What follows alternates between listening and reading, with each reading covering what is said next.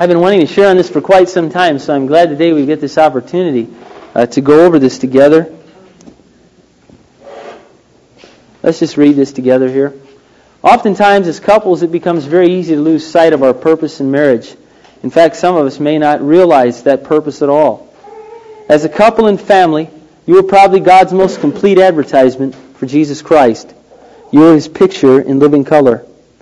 I know of few things more powerful than a Christ-like family. It is so rare today to see a husband tenderly loving his wife and speaking highly of her to others. To see a wife who is devoted to her husband and gives her gives him her respect and admiration privately and publicly. To see a mother who enjoys motherhood, who respects their parents and are well mannered and controlled. Families like this are hard to find. It is also very easy to become satisfied with where we are, especially as we compare ourselves with the world. Is there a reason to excel more? I think there is. There's a world out there that God wants to win, and God has left us here to win them. Are we winsome? Let's look at some biblical principles that will help us gain God's perspective for our lives and will also give us insight in being the most winsome for Christ. You know, God does desire us to win the world that we're in today, and it is easy today um, to look around us and think we're doing a pretty good job, you know, with our families. First thing I'd like to say is, as a family, um, I don't know if you've ever thought about this before, but you are probably, uh, in my opinion, biblically speaking, the most complete picture that God has of Himself. You've got the husband who's to be like the Savior, the wife who's to be like the church, the bride, the husband who's the picture of sacrifice and, and self denial and love and commitment to his wife, the wife who's to be the picture of the bride of Christ, adoring, admiring, respecting, loving, submitting to her God, her husband, and the children operating in a godly manner that respect and obey their parents that love their parents. We have a different standard. God has a different standard. You really, I know sometimes it's easy to think, well, I, you know, frankly, Mark, I think I was a lot more effective for the gospel before I got married. I mean, I just had more time this and I had more time to do that and I could have done this and I kind of do that. But personally, I think right now you're in the best position of your life. Obviously, I can say that because of God's sovereignty. But I also believe that biblically, for your life, for your marriages, um, you and I are God's representatives, and, and we have such an opportunity to. I mean, well, I know I'm a lot more effective now. I've had more people compliment me on my life now than I ever did when I was single. Boy, the way you interact with your wife. Boy, your kids this and your kids that. Single person just doesn't have that opportunity, but I do have an opportunity to raise sons and daughters of God that reflect His image, that reflect His honor. So, you know, I think marriage is fantastic, and I think God has given it to us to be a picture to represent Christ and His bride. Um, so, I think that's very important that you have that conviction anyway for your own marriage and for your own life in order to understand what we're going to talk about today. But as we do understand that, I want you to know I find that it's also very easy in, in Christianity today just to become satisfied with where we're at. In fact, um, I run into a lot of Christian families that are, you know, they're really proud of their godliness. They're really excited about what they're teaching their kids, but they're about as winsome as a rock. They look like they came out of the dark ages. They act like they came out of the dark ages. If it's the dark ages, it was spiritual. You know? As if to live in the 1950s was spiritual, or if to live in the 1930s or the 1800s. I mean, we, we've, we've adopted some things today in Christianity, some mindsets that are improper, and they're not in keeping, in keeping with biblical winsomeness and biblical perspectives. So, I, I really want to talk about this today. I want to spend some time on this today, and I want to take plenty of time today for questions. By the way, we're going to have lots of time today for questions, okay? so let's turn to 2 Corinthians chapter 5 and verse 20. By the way, if you've not had a chance to read your new daily devotional, that has come out, the Great Commission Church is putting out now called Daylights. Uh, especially if you don't go back and read the first few days. You'll run to read June 3rd by Rick Whitney. It's all about what I'm going to talk about now. Uh, he beat me to the punch. Otherwise, I think I probably would have written something like that too. But it's really a good little article. And uh, so I just want to kind of capitalize on that this morning, share with you some of my thoughts from that this morning in 2 Corinthians chapter 5 and verse 20. On behalf of Christ, then, we are ambassadors. God, as it were, making the appeal through us. We beg you, for Christ's sake, be reconciled to God. I'd like to read a few verses before that, I guess. Verse 17. Accordingly, if anyone is in Christ, he is a new creation. The old is gone, and the new has come. But all things come from God, who has reconciled us to himself through Christ, and has given us the ministry of reconciliation, which is that God was in Christ, reconciling the world to himself, not counting their sins against them, and he has committed to us the message of reconciliation. That is, God is making his appeal no longer through Christ. Did you know that? God is no longer making his appeal through Christ. Christ is in heaven. He's not here. God is making his appeal to the world through you. I don't mean you're the Savior. I don't mean any of that. I just mean that He's given you the ministry of reconciliation, and God now wants to make His appeal to the world through you, through your lives. The reason I wanted to start with marriage today and is I, I want you to understand the potential that you have in your marriage. The potential to influence others is unbelievable. And I really mean when I say I believe there's more potential married to influence people and with a family than at any other stage in your life. There's also a greater war. There's also greater conflict. There's also much more responsibilities. But if you manage them right and you follow these guidelines that we've taught about today and others that you know, you'll, ha- you'll be very, very successful in influencing people wherever you go. We were at a wedding this last weekend, and, and uh, probably the largest wedding I've ever been to. There's at least 400, if not 500 people at this wedding, and most of them didn't know the Lord. And this young girl had gotten saved, and we'd known her about a year, and she wanted me to marry them, and she wanted my wife was the maid of honor, and my kids were the flower children. So, you know, how many parents could handle that? You know, what if my kid embarrasses me and we're both up front? What am I going to do if they flub up? You know, they probably will flub up. I can't do that. Number one, most parents couldn't have even done what we did. but number two, we had an opportunity to let our light shine that whole weekend. We'd, we'd see we'd laid all the groundwork for years, and so we had an opportunity to let our family shine, our children shine, my wife shine, and uh, and um, we stayed with this girl's parents, and her her mother stayed, but her father and the rest of all her sisters, which are four sisters, are not, or three sisters are not, and they're all out of school except one, and they're all younger. She's 23, she has sister 22, 21, and 14, and they all live a pretty wild, loose kind of life, and so we had quite a weekend.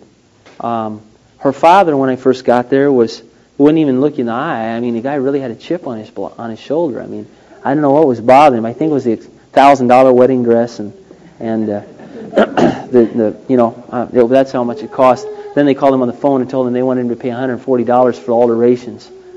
That really got him mad.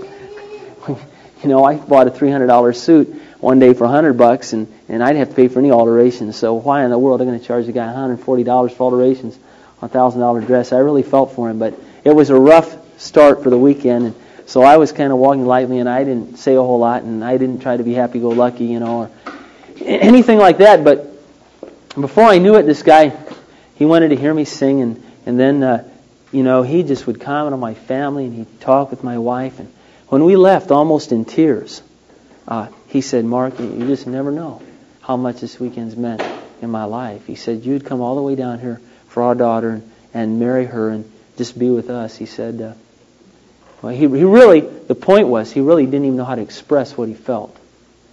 And um, I had a number of people come up that I knew weren't believers that asked, "Oh, because I don't know, I believe in, I just be, believe in being a realist, and and I don't care if half the people in the room are divorced. I'm just going to tell them the Bible uh, says to be submissive to your wife or the wife ought to be submissive to her husband, and the husband ought to lead his wife. And, and if you follow these things, it's just like football game. If you follow the game plan, it works. And, and if you don't, it don't. And that's just what I told them. And, and I used a myriad of examples. And, and, uh, and, and man, I'll tell you seriously, people, I had people come up and they just glued to their seat and said, I've never heard anything like that in my life. And that's the best advice I've ever heard anyone give a young couple. I said, did you tape that? I'd like to take that home to my husband. Did you tape that? I'd like to take that home to my wife. You know, I'm really serious. I, am really serious about that. And An old guy, the old grandpa, walked up to me in the bathroom, and he goes, he says, man, he says, well, he didn't say man, I say man, but he said, he said, you know, he said, usually says I go to these weddings. Says I've been, obviously I'm old. He says I've been to many weddings in my life, and he says, this is about the first one I've understood. He said, he said. He said they usually talk, you know, so far over your head. He says, but but you're just so down to earth. He says, and I understood just what you meant. And he said, that's really true. If people would just do that, their marriage would work. And um, he said, yeah, yeah, that's true. And and um, so I, you know, I was really excited. Well, anyway, I would have never had that opportunity to have the impact, total impact I did, if I did not have a family. You know, um, and if I couldn't share from my experience. I just shared from my experience uh, right to Doug and Kim, and I know this. I know God just really used it an awful lot in uh, people's lives, and and uh, just from their comments and from what we saw. And um, so I just want you to know your family, your marriage is incredible. God can use it uh, tremendous. You know, I had people come up to me. I have people come up to me all the time. That man, you know, they hate kids. I mean, you got to you got to understand this. In America today, people hate kids. And, and I'll tell you something I got from a, uh, a meeting I was at, a conference I was at the other day. Although I agree with this, this guy put it into words, but I, I've thought this myself that we'll never stop abortion in this country until Christians uh, start loving kids and start having kids. Abortion will never stop in this country. And it's really kind of pathetic to see all these Christians out there picketing for kids, for life, and they refuse to have more than one or more than three, you know. I mean, I'm not saying that a person's got to have a large family, but until our mentalities change about children, until we start acting and living like they're really a blessing, we'll we're never going to change the world's mentality. And it always starts with the people of God. So, but you understand, my kids are little arrows, and I just they just go and they pierce the heart. That, that's what it means. You never notice how a child they can just say things that'll just ram you. You know, just they're just that no one else could say. If an adult said that, you might smack them. You know, I remember one time we were watching a TV program, James Bond. And I don't watch James Bond anymore, but I, I, I used to love James Bond. If James Bond would get rid of all the sleaze, I'd watch James Bond. But it's about the sleaziest program they ever put on TV. Well, one day, this has been a few years ago, I think Celeste was four. She's seven now, and four and a half, and, we're, and I'm watching James Bond. And she goes, she just gets up and says, Daddy, those women aren't dressed very nice at all. And uh, I don't think this is right. I thought, oh, great. You know, now what am I going to say? You know, you can't say, uh, well, honey, it'll be over in a minute. This scene, you know, or, uh, or yeah, but this is so exciting, you know, and it, and I thought, you know, he who compromises, he who gives way to the wicked is like a polluted spring and a trampled well. It's the first thing came to my mind. I thought, oh, gee, if I compromise now, if I compromise right now, I am going to send a message to my daughter that she'll never forget. So I, I didn't feel this, so I said, You're right, Celeste. Go turn it off. And she turned it off, and that was it. I missed my show. You know? but, you know, kids can do that. You know, or my son, he'll ask me when we're around people, you know, Dad, do you think they know Jesus? And he'll say it a little loud, you know, and I've had people look at me like, I'll say, I don't know, son. They sure don't live like it. No, I never said that. no, I never said that. My little son Jeremy yesterday was telling me, you know, Dad, he says, I, I think Brad, he's our neighbor. I think Brad's going to be the last guy that gets saved. He says the, before the Lord comes back. He says because Conan and because he he has those girls over there all the time. He says, but I think he's going to come to the Lord and boy, the Lord could really change his life. I just, you know, he thinks like that. You know, our little daughter walks up the other day. I'm in the shower. She opens the door to the bathroom. Hey, Dad, when can we get baptized? Jeremy and I have been talking about getting baptized. in the show. Well, hon, when I get out, we'll talk about it. and, uh, so later on, I walked out. I said, "Well, now, Celeste, why have you been thinking about baptism? I mean, why, why do you want to baptize?" She said, "Well, I just, I don't know. I, I just, you know, people get baptized to show that they know the Lord, that you know they're going to do what He wants in their life." And I thought, well, that's a pretty good understanding. And we just, so I'm, I told him we talk about it. I promise. So we're going to have to talk about that, but. Anyway, getting back here to this verse. Um, God has made us ambassadors for Christ. And I want to talk to you a little bit about what an ambassador, what it means to have an ambassadorship, and how seriously do we really take that. Uh, and I'd like to compare that to uh, an ambassadorship if we were given this for real. Uh, for example, let's just say that you get a call, you get a letter in the mail, and, uh, and it's from the government, the United States government, and they're asking you personally, to represent our country in, in uh, Britain, in Great Britain. And they'd like you to go live there, and they're going to pay your way, and, and uh, they think you're the mo- uh, just an outstanding citizen, and, and your diplomacy is just spoken of highly all over the world. And, you know, they'd like you to be their diplomat, their ambassador. I was at a, my wife and I stopped this estate sale. I, I'd never been to an estate sale, and we stopped at this estate, estate sale um, one day after we were at this rummage sale. So we pull off over, it's over in Edina, and we pull off and go back in this kind of this woods and this beautiful lake, and there's this all these people walking into this most beautiful house that I've ever. Well, it was my, to my liking. It was this very slanted, you know, roof down on all sides, and then it was the rough cut stone in the front, and and oh man, it was beautiful. It was gorgeous. It's the most beautiful house I've ever been in. I walked in that house. You could have got lost. I think there was seven bedrooms alone. And, and I just, I'm walking around thinking to myself, wow, I could really be an ambassador here. And I could have my, my hotline over here to President Reagan in this office. And, and then over in this office, I could have my direct line to, to the United Nations. And they'd be calling me for advice. You know, I was dreaming.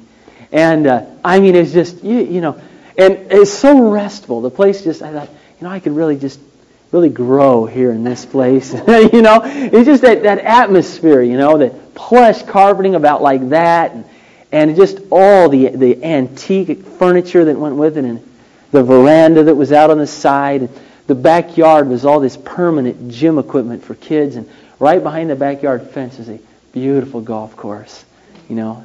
And so as I'm walking out, this little old lady's walking out, and I said, by the way, ma'am, I said, what do you think this house would go for? 300, 400,000? She said, yeah, I think you get it for about 400,000.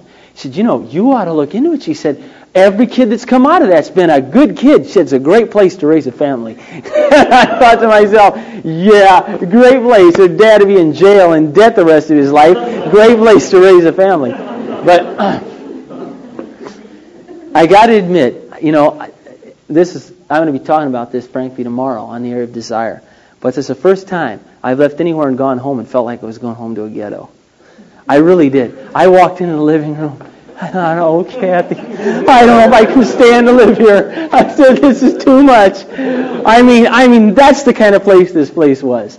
You know, it, it, we walked into the little girl's room, and they had these two matching white oak canopy beds, you know, and all the furniture, and they only wanted 350 for the whole lot. I would have bought them but I didn't have 350 bucks, and I didn't have one bedroom that would hold that furniture. I mean, it, was just it was just unbelievable, you know. And uh, but anyway, you know, you, an ambassador uh, when he goes into the country, you use you usually live in the embassy or or you work in the embassy and you you live in a place that is uh, you know representative of the United States, you know. Um, and there's a feeling that goes along with that, a feeling of real importance. You know, a feeling of, of real, uh, really mattering. What you're doing is really important. You take it seriously. You realize that, you, you understand that the United States' reputation uh, is on the line with you. Now, of course, the news does that a great disservice, but, but you, uh, if you get caught messing around, if you get caught cheating on your wife, uh, if, if you get involved in any of that kind of stuff, it's really going to be a slam in the face of this country. Um, you know, if you hang around and walk around up and down the street, show up to work every day in your Bermuda shorts and your uh, sawed-off jeans with frays all over, and your, uh, you know, canvas canvas Converse tennis shoes with a hole in them, I mean, it's just not really going to be real representative of the United States. Well, you and I are the only representatives that God has in this planet. This planet, not just this country, but the planet.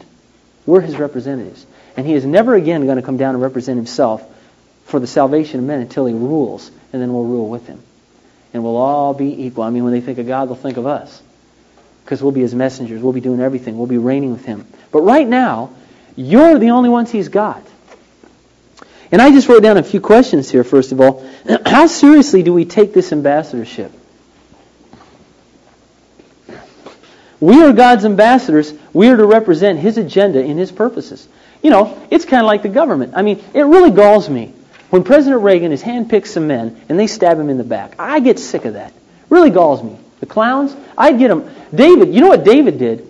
He cut off every evildoer from the land, and he would have nobody with him who wasn't extremely loyal. That's why David, one of the reasons David's kingdom was usually secure. It wasn't always because there's other principles he violated. But he, he kept men with him that were loyal. And their allegiance, and the allegiance was to God. And because their allegiance was to God, it was to David. They understood what God wanted to do in those times. And we got guys who get on TV and, and to save their own neck, they'll knock President Reagan. You know? And it just really galls me. Well, they're supposed to represent his agenda and his purposes. He's leading the party. He's leading the plan. And they're supposed to follow along. And it really, really is a, is a sad thing to see all these guys just turn around and knock him in the back because they think their political career is at stake. They'd be much farther ahead if they would together be as one voice. It would be a much greater impact on this country. and uh, frankly, there would be a much greater impact on our society for Christ if we were more representative of his agenda and his purposes. If the president asked you to be our ambassador in England, would you take that more seriously than you take God's ambassadorship seriously? You and I are the sole representative God has here on earth. He has given us that great privilege and honor. Let's take it seriously. Now, an ambassador, you've got to understand, is uh, he looks the part. And we're going to talk about this. I, I, want to, I want you to turn to 1 Corinthians chapter 9.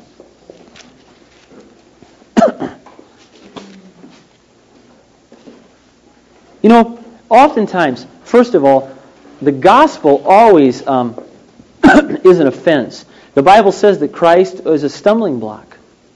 Okay, that the cross is an offense. It's foolishness to people, all right? So whenever you talk about the gospel, we're going to give offense.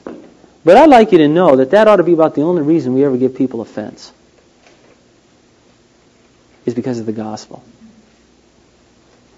Um, and we ought to do whatever we can within our power. The Bible says, as much as remains up to us, to be at peace with all men. That's our responsibility. And there's many offenses today against God that should never even be there because of the slothfulness of his people. Not because of the offense of the gospel, but because of the offense of his saints. And praise God, you know, he's loving, he's patient, he's kind. But I, for one, would like to speak out about that and, and hopefully have us all grow together and see that change and develop. So let's look at uh, 1 Corinthians chapter 9. And uh, I want to start with verse, um, I think it's 19. Yeah, 19. Although I am free from everyone, I have enslaved myself to all of them in order to win a large number. To the Jews, I behave as a Jew to win Jews. To those under the law, as one who is under the law, although I am not under the law, to gain those who are under the law. To those who are without the law, I am as without law although not lawless towards God, but committed to Christ's law, in order to win those who are without law. To the weak, I have become weak to win the weak. I have become everything to everybody, so that by all means I may save some. But I do it all to advance the good news, so that I may have a share in it with you. Do you not know that those who race in the stadium all run? To be sure, but one receives the prize. So run your race that you may win it. And everyone who enters the contest practices self control in every detail. He indeed does it to receive a perishable crown, but we an imperishable. Accordingly, I run straight ahead, not aimlessly. I thus box, not punching the air, but I discipline my body and I make it serve me, so that while I'm preaching to others, I myself may not be disqualified. This is a very, very interesting passage. And it's, to me, it's very interesting that it would be found in the book of Corinthians and not Thessalonians, not Colossians, not Philippians, but Thessalonians. Um, what's Paul talking about here? I want to talk about that. Paul is saying, first in verse 19, I'm free from everyone. I'm free. When you came to know Christ, you're free. Galatians says, only do not let your liberty be an opportunity for the the flesh, but rather serve one another in love. That's true freedom. Did you know that? That's true freedom. The ability to serve others. That's real freedom. The ability to be selfless, to be other seeking, is real freedom. That's real freedom. Well, Paul, also, I want you to recognize is that this is a choice that Paul made. It wasn't just a natural thing that Paul did. He said, although I'm, I'm free from them, I have enslaved myself to all of them. Now, the interesting thing here, though, is how he enslaved himself to them. This is very interesting. Many of us have our own idea of how we'd like to live. And I'd like to tell you my idea of how I'd like to live if I had my way. It wouldn't be in this city. And it wouldn't be in these clothes. It would be probably in Australia in northern Canada, or some of the most isolated place I could find in Montana and Colorado.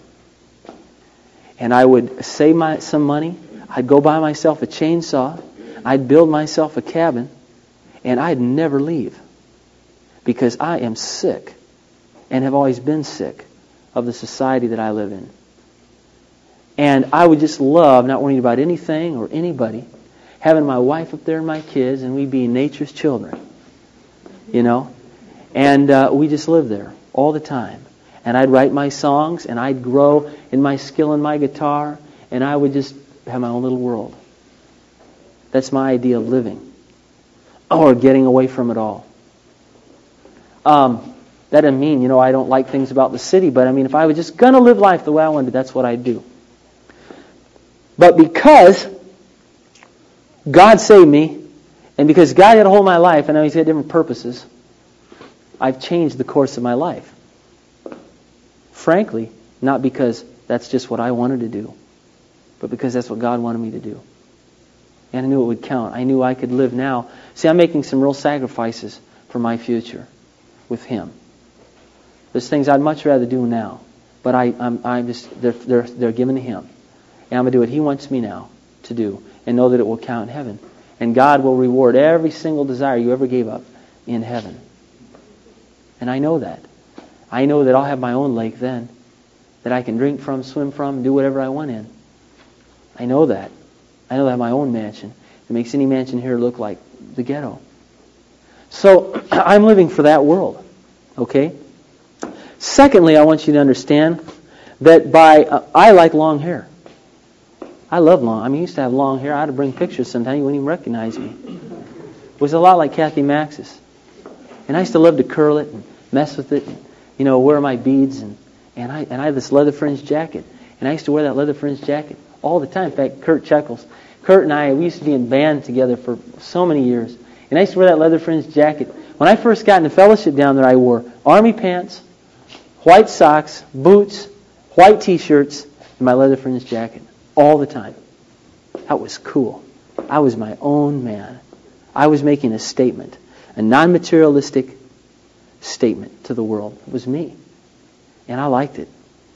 I liked never shaving. You know, I, I shaved after a while because of my wife, you know, my future wife. And uh, I bought all my clothes at the Goodwill. It was very non materialistic, you know. And I believe that that's what a true disciple would do.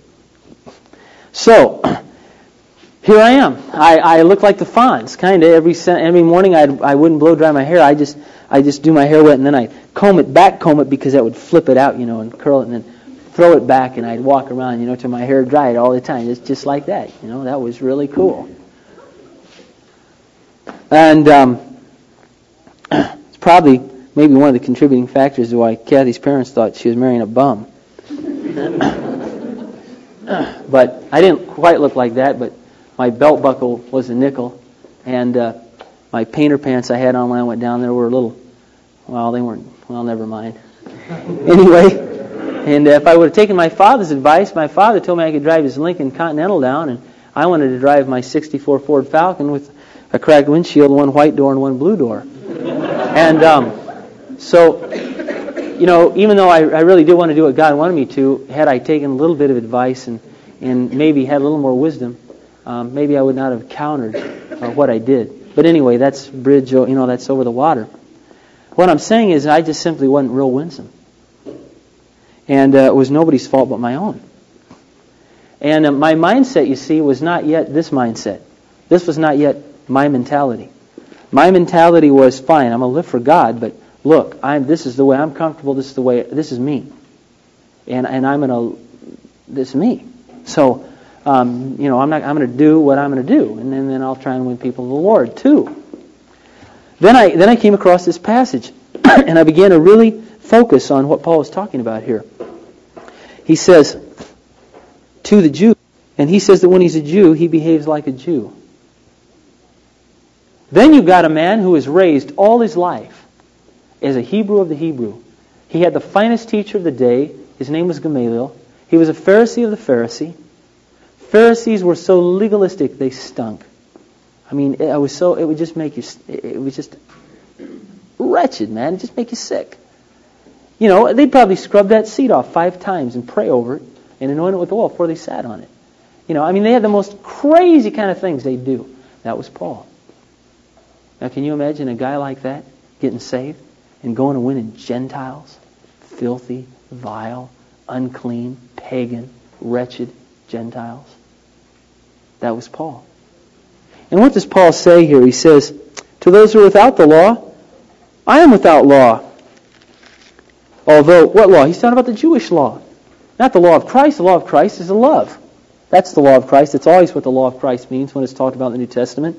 He says, not lawless towards God, but committed to Christ's law in order to win those without the law. In 22, or he says, I have become everything to everybody, so that by all means I may save some. Okay, I always think of the chameleon. You know what a chameleon is? Anyone know what a chameleon is? It's this little lizard, well, lizard-like thing. And a lot of people have them, but whatever a chameleon is, you never know it. Wherever he is, because he always blends in with wherever he's at. I mean, if he sits on the chair, he turns brown. And I think he's a great example of this principle. When he, if he was on my sh- my shirt, he'd turn blue. I don't know how he did it. God just created it that way. If they get in a tree on a leaf, they turn green. They're very, very hard to find. That's their defense. I think that's part of what it means to be harmless as a dove and shrewd as a serpent. I hope people don't know you're coming all the time. Hope we can sneak up on them. You know, what I mean is, sometimes we look so stereotyped, like what everyone thinks out, and that's why I don't want to be a Christian. Right there. That. And, uh, wow, we've given an offense to the gospel. What's Paul's mentality here? You know, uh, let's go on here. He says, it's interesting, this whole passage, actually, if you go over to chapter 10, he talks about whether you eat or drink, you do it for the glory of God. He says in verse 32, oh, this is what I was looking for. Hallelujah. Chapter 10, verse 32. Behave in such a way that you neither you cause neither the Jews nor the Greeks nor the church of God to stumble. Just as I myself please everyone in every way, not seeking my own advantage, but that of the many in order that they may be saved. Do you know what this means? Some of us have a mentality, I just live to please God. Did you know that's only half right? Did you know that you ought to be just as zealous to live to please others? Paul was. In fact, he said their salvation depended on it. I'm living in such a way, he said, in order to win them, in order to give no offense to a Greek or to a Jew or to the church of God. I'm trying, do you know what that means? It means that fine line, you know, that no one likes to walk. But they see that's real freedom. You see, we've got a purpose to live for. We've got a purpose in everything we do and everything we say. now, when I was in high school, when I was in junior high, I was more involved in sports than when I got in high school because when I was high school, my forte was more vocal than it was athletic. It could have been more athletic if I'd been in a smaller town, but because the high because the high school I was in, uh, you know, I could run the 50 in six flat, but there were guys who could run it in five two, just a couple, and so they were always the halfbacks, and I didn't like sitting on the bench. If I didn't get a play, if I wasn't going to get involved, then I didn't want to be involved. So I had to I had to pick other things, and then they were a little bigger and a little more muscular, and you know, so they had those other things. But if I would have been an athlete, um, really sold on it, in order to make the junior high team, you know, it takes a little bit of ability and a little bit of practice. If you're going to make the varsity team when you're a freshman, that takes some real dedication and devotion. Okay? Some of you that were in high school know that.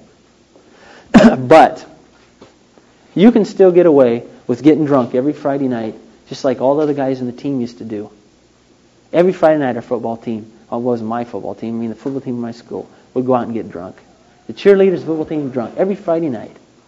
And some of these guys are the most incredible athletes I ever saw, but they get plastered. And they get away with it. But I'll tell you a little secret. If you want to get a scholarship to college in athletics, you don't get away with it. It takes a lot more dedication to play on the college level and to get to the college level.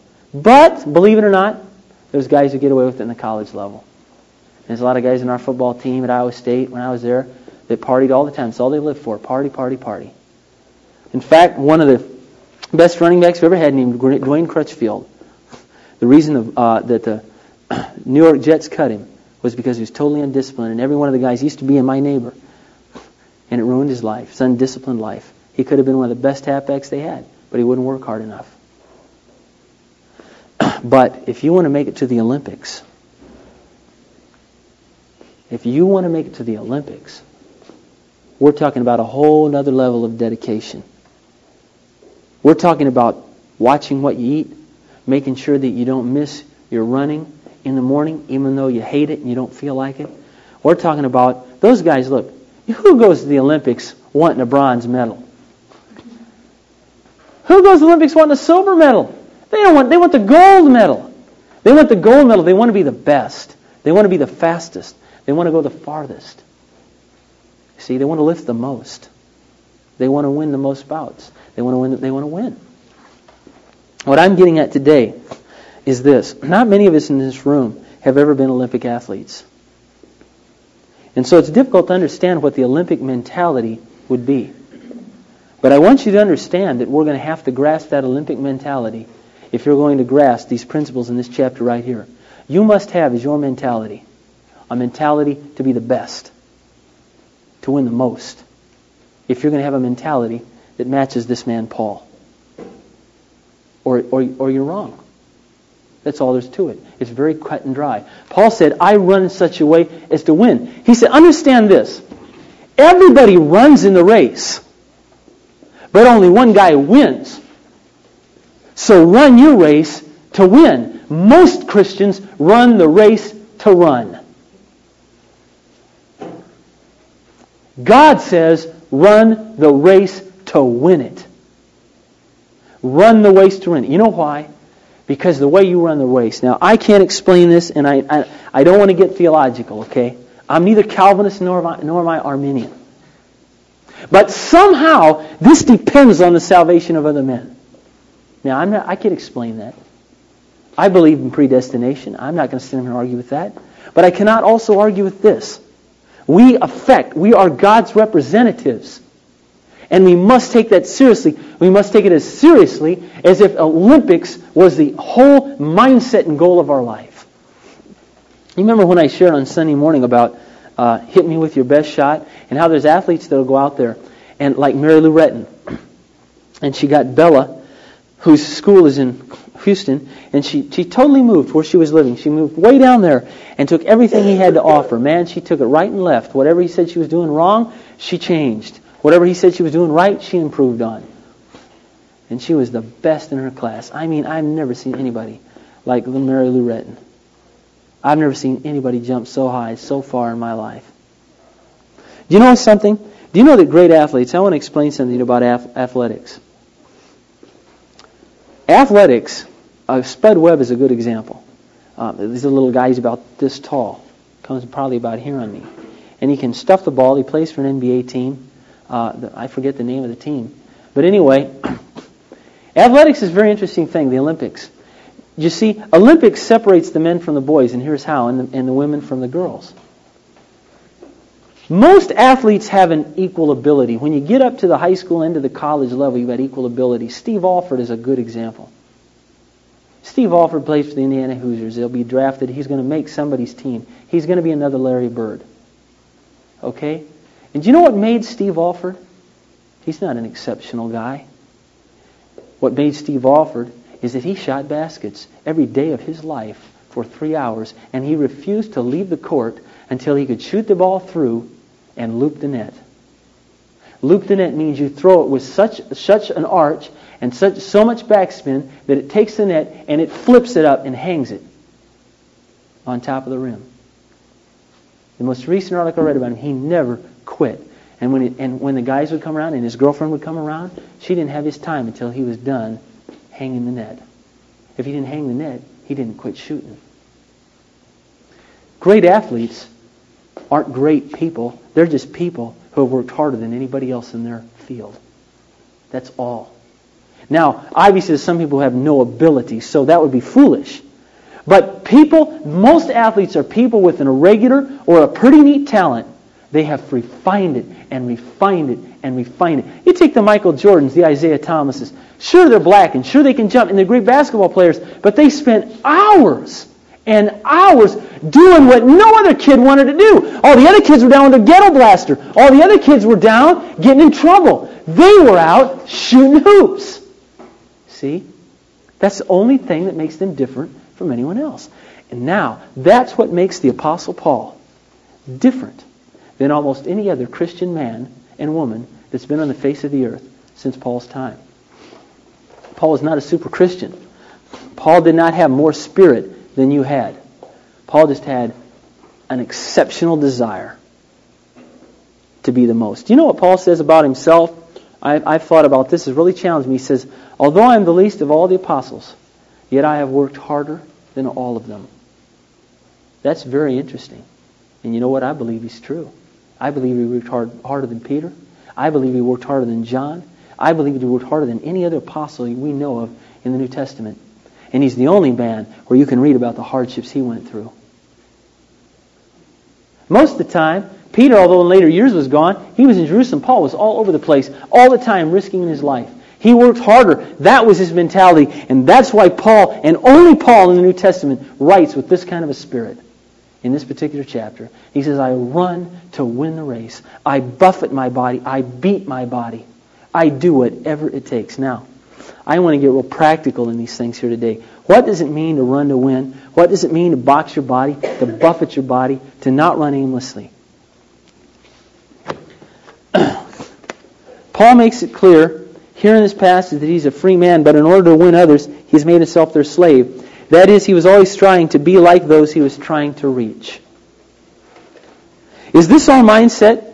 Would we change our hair for the gospel? Would we change our clothes for the gospel? Would we change our homes for the gospel? Questions in the back. Would the average American feel comfortable in our homes, or are they more like walking into some religious museum? We are trying to reach a contemporary world. Do we look the part? Our homes, are our homes a reflection of the God of order or, or of chaotic mess? Do we hold on to petty convictions that really don't matter, but we won't change because that's the way we want to live life? You know, listen, I think whole wheat bread, pure water, and everything else under the sun is great. Is great. I mean that. I really mean that, honestly. But the world doesn't live like that. You see? So if you want to do that, that's great. But you make sure that when they come over and you invite them over, you got a Pepsi to offer them, or you got a Kool-Aid to offer them, or you got lemonade to offer them, even though if you can't stand it. Because we're not trying to win men and women to a set of codes. We're trying to win them to Christ. You see? And they probably, most likely, don't hold to those same convictions. We need to learn not to strain at gnats and swallow camels. Or swallow, strain it now. we strain at gnats and swallow camels. That's right. Yeah, I got, I got it right. Praise God. You know, you understand what I'm saying? This is very, very, very important. The world is at stake here. You know, I mean that. But when we moved up here, you know, I, I really wanted to be careful with how we lived. But at the same time, Kathy and I were praying, God, please give us a place that would be winsome, that we could use, that people would come over. At the same time, God, I don't want to spend this kind of money to get that kind of place. So we were really praying fervently and hard that God would do that. God did that. Now it's not perfect. I can only go within the realm of my pocketbook. You know, so I we try. I, I try to arrange the furniture. I mean, I know it's not as contemporary as it could be, and someday it will be more contemporary. But we try to keep it in such a manner that it is always ready to use for Christ. It is winsome that when people come, they feel comfortable. It used to be I'd hang over my wall would be these verses, and it'd be a picture of Jesus over here, and five Bibles over here, and every Christian book I had right here. Don't do that. Because that's what people are going to feel like they're walking into some religious museum. You know, oh, see, you believe in God, huh? Oh, I don't want to know you. See, come in the back door. What does the devil do? Is the devil ever up front with anything he ever does? No, he's a filthy liar. The only reason he hooks people is because he deceives them. Now, I'm not telling you to deceive them. I'm just telling you to be as harmless as a dove and as shrewd as a serpent. You don't want to go around with this sign on you. I'm a Christian. You know, I love Jesus. Live it. Let your life be the neon sign. See? Now, I know some people, need to think about this. I got I'm going to be as, as frank with you as I can. Please, if don't take this personal. I want you to send this. I'm going to try to use myself as much as an example as I can. Okay, because I've been down this road. Um, there was a long time that uh, um, I used to have my wife cut my hair, and uh, well, for for a while anyway, because it was cheap, and uh, I, I didn't think it mattered that much. And then then we moved next to this neighbor, her and her husband. Well, they weren't married then, and they got married. She went to cosmetology school, and and um, then she started cutting my hair, and I kind of liked it a little better then. You know, she wanted someone to practice on. Well, then they got married, and we were working with them, really wanted to win them to Christ. And I mean this, really, really did want to win them to Christ. And but they were having tremendous problems. She, you know, grew up in Chicago, Arlington Heights, and he's from Hicksville, Iowa. And how they ever got together, I don't know. But God put them together, and they got saved, and God was beginning to change their life, but they had some tremendous problems. You know, she was raised, you just spend money like there was no tomorrow. And he was raised that, you know, you didn't even spend money. You know? And he chewed tobacco, and she hated it. And, uh, you know, she was Miss Fashion Queen, and he was, you know, the T-shirt out all the time, and his pants were down to here, you know, and, and you know, you know what I'm talking about. I mean, I'm serious. So I knew that there was, they were going to have some marital struggles. And um, the first one was she wanted to start doing his hair, perming his hair. No way, you're not perming my hair, you know. And that was causing some friction. So one day he says to Mary, well, if Mark will do his, then I'll do mine. Oh, great. I thought, oh, man. One thing I thought to myself I'm never going to do is get a perm. I just, oh, perm, you know. I mean, I'll let a girl cut my hair. Frankly, I like women because they're more, they care more. Usually, they're more aware of those kind of things. But perm, oh man, curlers in my hair. I know what if someone sees me? Be terrible, you know. But then I thought, well, God, you know, these verses are exactly what came to my mind. I thought, Lord, I really do want to help Jim and Mary. I want to make an impact in their life, so I'll go do it. So here I am, and no less, we had to do it outside, out in her little tent. So we're sitting out there, and she liked the sun, so she'd get a tan while she was doing your hair, you know. So she's out there doing my hair and up in these curlers, and Jim comes out and knew that his turn was next. Actually, she did it both at the same time. He was in one chair and I was on the other. He hated his, you know. I mean, oh man, he hated that stuff, and I, I like mine because I didn't have to mess with it. It saved me so much time messing with my hair.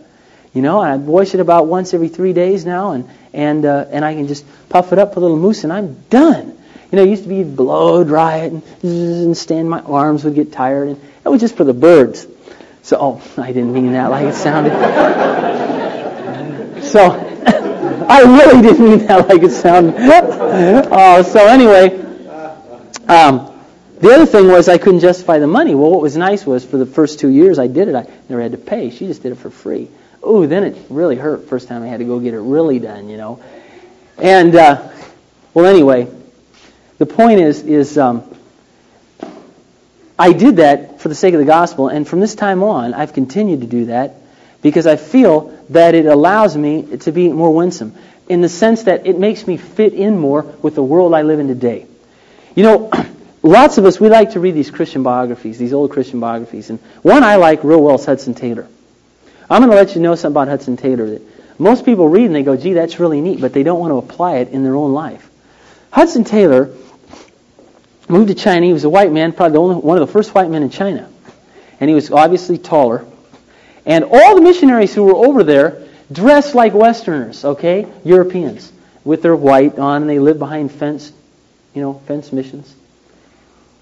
And Hudson Taylor got this idea. I think he got it from this passage, in fact, that this was never going to win the Chinese. In fact, the missionaries were having such a poor success rate over there that many of them were leaving because it was so hard. And Hudson Taylor was wondering why. What's going on? God, show me something.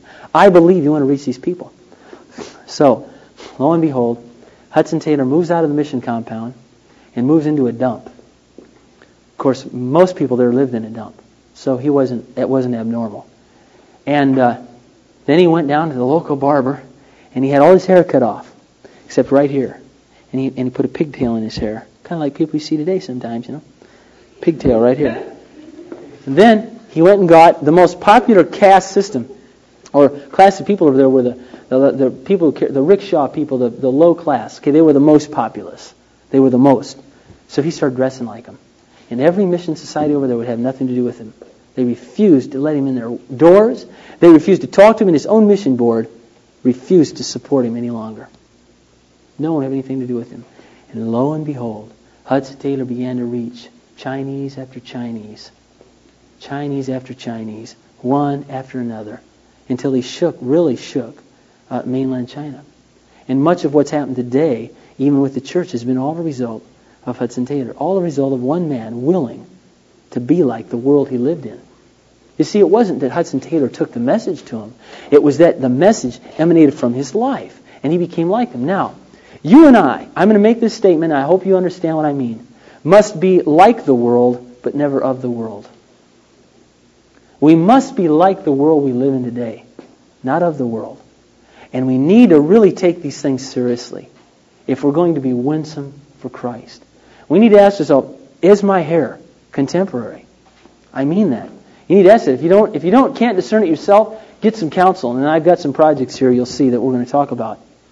Am I dressing in a way that's contemporary? I don't mean following every trend. You know, I, you walk into Dayton's and it blows my mind. I've never seen anything like the clothing shops up here. I looked at a suit the other day, cost seven hundred fifty dollars. You know, I mean, you know, it doesn't mean you have a polo pony on every shirt. You know, it doesn't mean you buy Ralph Lauren eighty dollars shorts. That's how much they cost, just for a pair of khaki shorts. But it means that, you know, Target has a lot of those things too. They just don't cost 80 bucks. But what it means is that we appear that we fit in. We're not hickish. Like, for example, I was out one time, we were down at Normandale. When we first came down to Normandale, when I first went there, we were doing some surveys. And in the future, I'll think of this, but I, I didn't think of this. I, I didn't even cross my mind. We had a survey table. And here behind this survey table, we put the most hick looking Iowa farm boy I ever saw in my life. Two of them. Now, there's nothing wrong with farming, and there's nothing wrong with work boots, and there's nothing worse wrong with OshKosh B'gosh pants. But the point was, we put the wrong man in the wrong place at the right time. We needed someone. I mean, I've never, you, you've never been any place like Normandale. It is the most hotsy-totsy place, school I've ever been. Everyone's on the prowl. And everyone is dressed in the most mod, fashionable kind of clothes you can imagine. I mean, they're not always expensive. Sometimes they're kind of sloppy, but they're contemporary. You know, I was in a store the other day, and uh, for $80, you can buy a pair of jeans that already has a rip right here. and a rip right here. And they can't keep enough of them in stock. My brother, he likes those kind of shops. Uh, I'm serious. It's really wild. You know, what we used to go to the Salvation Army and get for a quarter, now you can pay 80 bucks for. New, new, never been worn. Uh, anyway, I'm not going to be that contemporary. I'm not into the holy pants anymore. But what I'm saying is we need to really think through, uh, do we fit mainstream America? You see, we're not trying, we don't want to go to extremes. We're not trying to reach necessarily the, the land of the punks. So I'm not going to get a mohawk. Okay? And I'm not trying to reach uh, uh, necessarily the low, low, low, low, low, low class monetarily. Okay? Now, I'm not saying any of those two sectors need to be reached. What I'm concerned about is the majority. The majority. See, if we reach the majority, everything will filter through. Everything will take care of itself. But I have the greatest opportunity with the majority of Americans. Now, I do not mean to say that we necessarily adopt their standard of living, that in order to win them, I need to have two cars in my garage. I'll probably, just because of my own, I don't know, I don't know if I'll ever drive a new car. Maybe I will. I just try to keep the one I have looking sharp. You know, you ever notice how comfortable you feel in a clean car? You know, I mean, my car, I got to be honest, I used to have at least three or four pop cans in the back all the time on the floor, and Kleenex is wadded up all over, you know, and dropped. And you know, really seriously, I was afraid that you know, I wasn't afraid, but I asked someone in, they sit, put their arm up, and you could just get dust filled. Every week, I clean my car. Every week, I take it, I wash it, I dry it off, I vacuum it out, and I put vinyl stuff on it. So if I offer someone a ride, oh sure, I'll sit down. And my car's got 105,000 miles on it. You know why I do that? I don't do it just because well, I got to have a clean car. Because I want to make an impression on people for Christ. Christ's name has been drugged through the mud so much with slothful Christianity. And I don't want that to happen because of me. So I want to make an impression on them. I want it to be ready for every good work, for every good use. If I have to take a family to church, if I have to take a ride, I want it to be ready. It's clean, it's becomely, it's ready to use. We need to think about that, okay? I, uh, when I was praying about getting another car, I was praying, God, I don't want another rust bucket. I've been driving rust buckets all my life. But Lord, I don't have the money not to buy a rust bucket. So I need you to do a miracle. And God gave me this car, and, and fortunately, the guy who sold it to me, I don't think he realized the beauty that was beneath that unbuffed paint. And so once we buffed it out, it looked brand new. And then you just wax it, and it'll keep that rebuff shine, you see. Get for the oxidized paint. Well, I wanted something that looked sharp, but at the same time, it didn't cost me an arm and a leg because I just couldn't afford that. So in other words, you don't have to drive that Cadillac or Mercedes to win those. Well, again, we're trying to win mainstream America, the average Joe who looks like everyone else. That's what we want to do. We want to fit in. We want to fit in into society. So that no one will look at us and, you know, I've had this happen. Uh, and I want you to know, brother and sister, I'm speaking this in love, but this is very important. You know, they didn't put, uh, who can I think of? Well, you know, all I can use is advertisements. You know, why did they use Lionel Richie instead of me to do the Pepsi commercial? You know? I mean, or Michael Jackson. Michael Jackson dances a lot better. I mean, he gives a lot better impression for the new generation. You know? Um, they know that, you see, before you can ever sell your product, you have to sell yourself. And you'll learn that in sales. And please don't ever think that's different with the gospel. Please don't ever.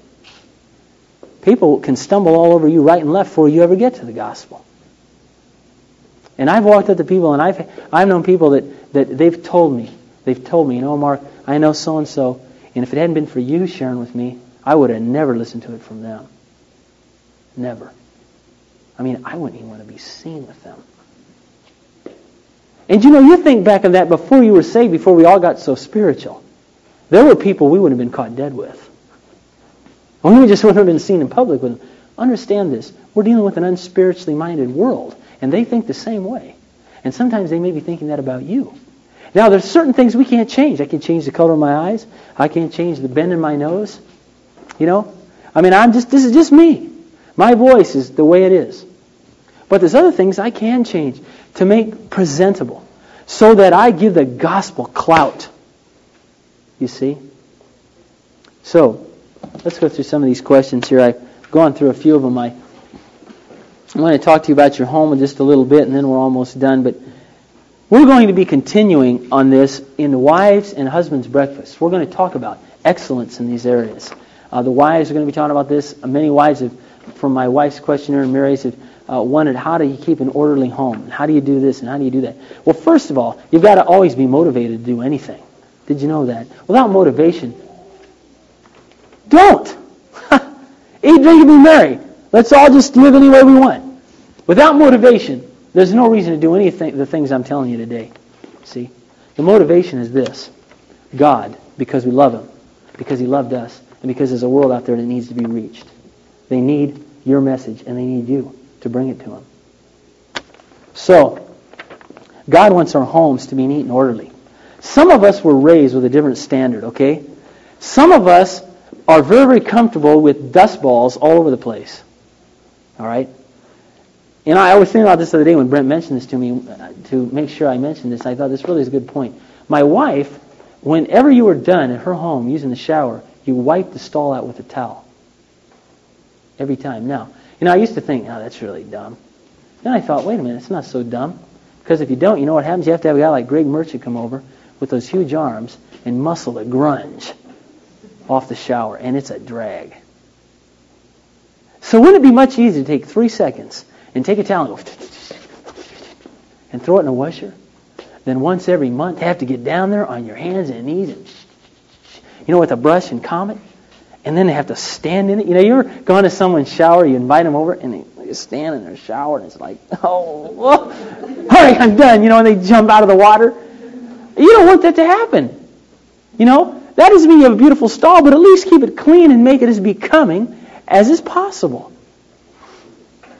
Same way it's true with our carpeting. I mean, my wife, er, we, we buy our stuff once a month. Our, our uh, toilet paper, Kleenex, toothpaste, shaving cream, and all the cleaning items. We just buy in one big shot for the month. That way we don't have to run out, you know, try to remember or something. And every week, carpet cleaner, Mark, pick up some carpet cleaner. I usually go get that because some of it's heavy and, you know, and uh, and so I get this carpet cleaner every every month. There's spots, no spots. The problem is though the rest of the carpet, the rest of the carpet's nice and filthy, and there's these bad spots that are now real nice and white. So, but bless her heart, you know, she's always trying to clean up those spots and and that vacuum must be going once every other day, at least. You know? So it's ready. And you know, I got to be honest with you, I like living that way. I didn't used to. I was your classic slob. I mean that. Socks in the. I come home, you know, and this is the way you take your shoes off. You know, wherever they land. I take my clothes off the same way, and wherever they land, they stayed. I used to sleep when I was single on a cot that was rotten. I bought from the Salvation Army, and in a sleeping bag, and the sleeping bag never got washed. And I just slept in it all the time and threw my stuff in a cardboard box in the corner and took it all the laundry and threw everything in at one time because it saved money, you know, and I dumped the soap all. I never separated the whites from the greens. You know, all I had was white and green.